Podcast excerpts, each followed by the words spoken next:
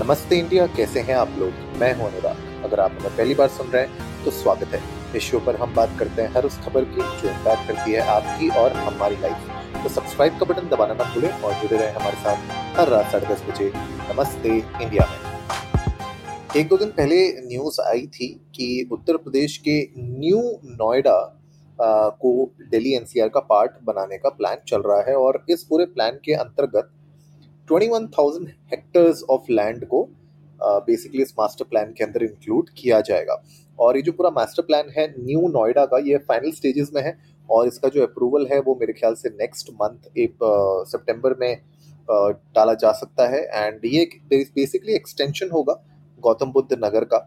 And uh, ये जो पूरा मास्टर प्लान है this will be known as Dadri Noida Ghaziabad investment region D N G I R Dadri, Noida, Ghaziabad investment region right और ये final stages में, जैसे मैंने बताया, और अगस्त एंड में शायद इसको अप्रूवल के लिए भी डाला जा सकता है। डिमांड है इंडस्ट्रीज़ की कमर्शियल प्रोजेक्ट्स की अर्बन डेवलपमेंट की, और इस पूरे वजह यू नो नोएडा में अगर आप देखें कि लिमिटेड लैंड है लिमिटेड अवेलेबिलिटी है, और जो फ्यूचर एक्सपेंशन हैं, वो नोएडा में करंटली नहीं हो सकते हैं। और greater Noida for some region I don't know why but commercial uh, जो एक्टिविटीज़ हैं ग्रेटर नोएडा में वो बहुत लिमिटेड हैं बहुत कम हो रही हैं। तो नोएडा अथॉरिटी ने आइडेंटिफाई किया 21,000 hectares of agricultural land across I think 86 villages of Gautam Buddh Nagar and Bulandshahr district और वहाँ पे उन्होंने प्लान किया है इस नई सिटी को। नाउ इस पर ना दो तीन चीज़ें हैं जो मेरा ओपिनियन है मैं आप लोगों के साथ शेयर करना चाहता हूँ। ग्रेटर नोएडा में क्योंकि मैंने पढ़ाई भी की है और मैं रहा भी हूँ तो मुझे आइडिया है थोड़ा बहुत, और मैं अपने एक्सपीरियंस के साथ कह सकता हूँ कि ऑन ग्राउंड मैंने क्या चीज़ें देखी हैं और क्या चीज़ें नहीं देखी हैं। पहली बात, नोएडा यस नोएडा में ऑलरेडी बहुत डेवलपमेंट हो चुका है रेजिडेंशियल रेट्स बहुत हाई हैं कमर्शियल रेट्स भी बहुत हाई हैं, वहाँ पे जगह नहीं है अभी कमर्शियली एक्सपैंड करने की रेजिडेंशियली एक्सपैंड करने की बट अभी भी बहुत सारे वहाँ पे ऐसे प्रोजेक्ट्स हैं, अगर आप नोएडा एक्सटेंशन की बात करें, अगर आप ग्रेटर नोएडा वेस्ट की बात करें, वहाँ पे अभी भी इतने प्रोजेक्ट्स हैं जो खाली पड़े हुए हैं, वहाँ पे ऑक्यूपेंसी इतनी डाउन है।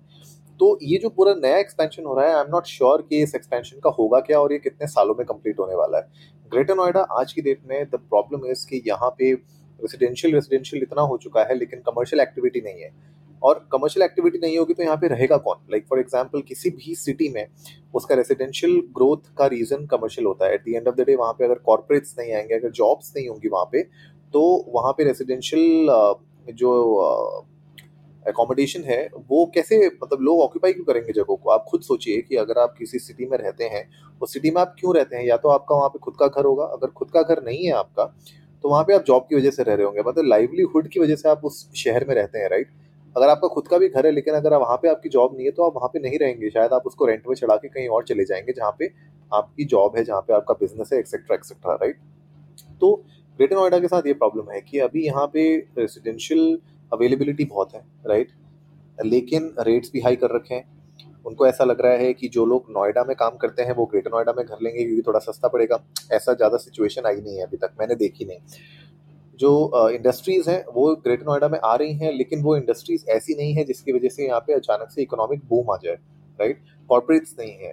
गुड़गांव ने ऑन दी अदर हैंड बहुत अच्छा काम किया, जहाँ पे एयरपोर्ट के पास होने की वजह से उन लोगों ने बहुत सारे कॉर्पोरेट्स को एम को वहाँ पे इन्वाइट किया अच्छा इंफ्रास्ट्रक्चर दिया। डीएलएफ ने बहुत अच्छा इंफ्रास्ट्रक्चर दिया ताकि एम के लिए एंट्री मार्केट में बहुत इजी हो जाए, उनके लिए ऑफ़िस स्पेसेस की कोई दिक्कत ना हो, उनके लिए फैसिलिटीज़ की कोई दिक्कत ना हो इंफ्रास्ट्रक्चर की कोई दिक्कत ना हो। ये सब मुझे लगता है कि अभी टीदिंग इश्यूज़ हैं उत्तर प्रदेश के नोएडा और ग्रेटर नोएडा रीजन में राइट नोएडा फिर भी बहुत हद तक मेरे ख्याल से प्रॉब्लम्स को सॉल्व करने की कगार पर है, लेकिन ग्रेटर नोएडा का हालत अभी भी बहुत ख़राब है।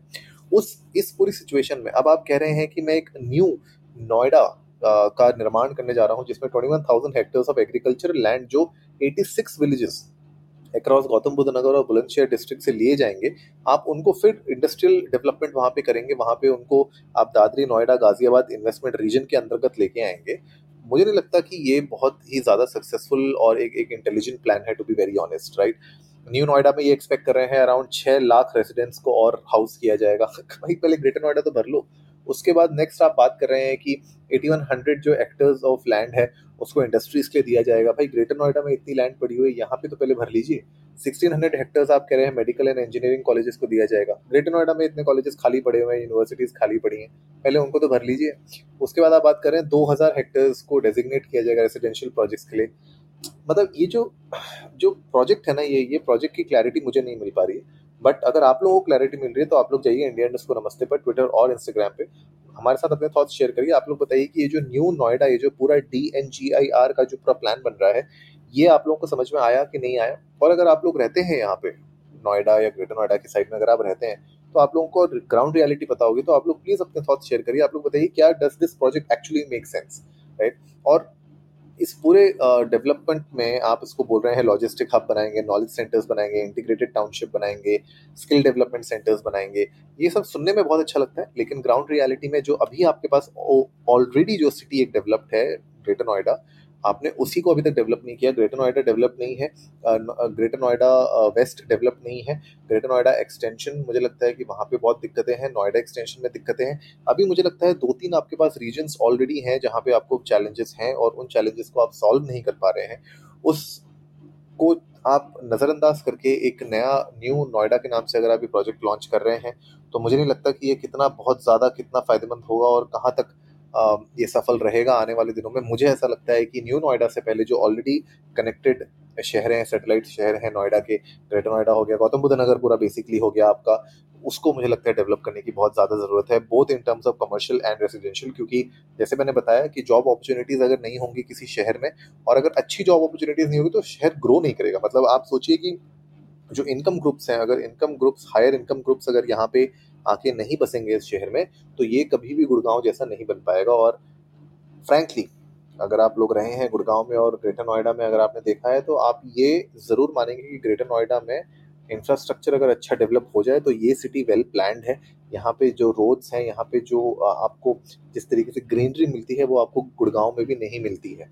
तो बस प्रॉब्लम ये है कि इसको डेवलप नहीं किया गया है ढंग से प्लान आउट नहीं किया गया है विद रिस्पेक्ट टू कि जॉब कैसे क्रिएट किया जाएगा कॉर्पोरेट्स को कैसे हम अट्रैक्ट किए करेंगे एम को कैसे अट्रैक्ट करेंगे, ताकि यहाँ पे हायर इनकम ग्रुप्स आके बस सकें। तो वो जब तक सॉल्व नहीं होगा, तब तक ये सिटी हमेशा से एक पीछे रह जाएगी थोड़ा सा। दिल्ली एनसीआर के बाकी शहरों से। तो उम्मीद है आज का एपिसोड आप लोगों को अच्छा लगा होगा तो जल्दी से सब्सक्राइब का बटन दबाइए और जुड़िए हमारे साथ हर रात साढ़े दस बजे सुनने के लिए ऐसी ही कुछ इन्फॉर्मेटिव खबरें। तब तक के लिए नमस्ते इंडिया।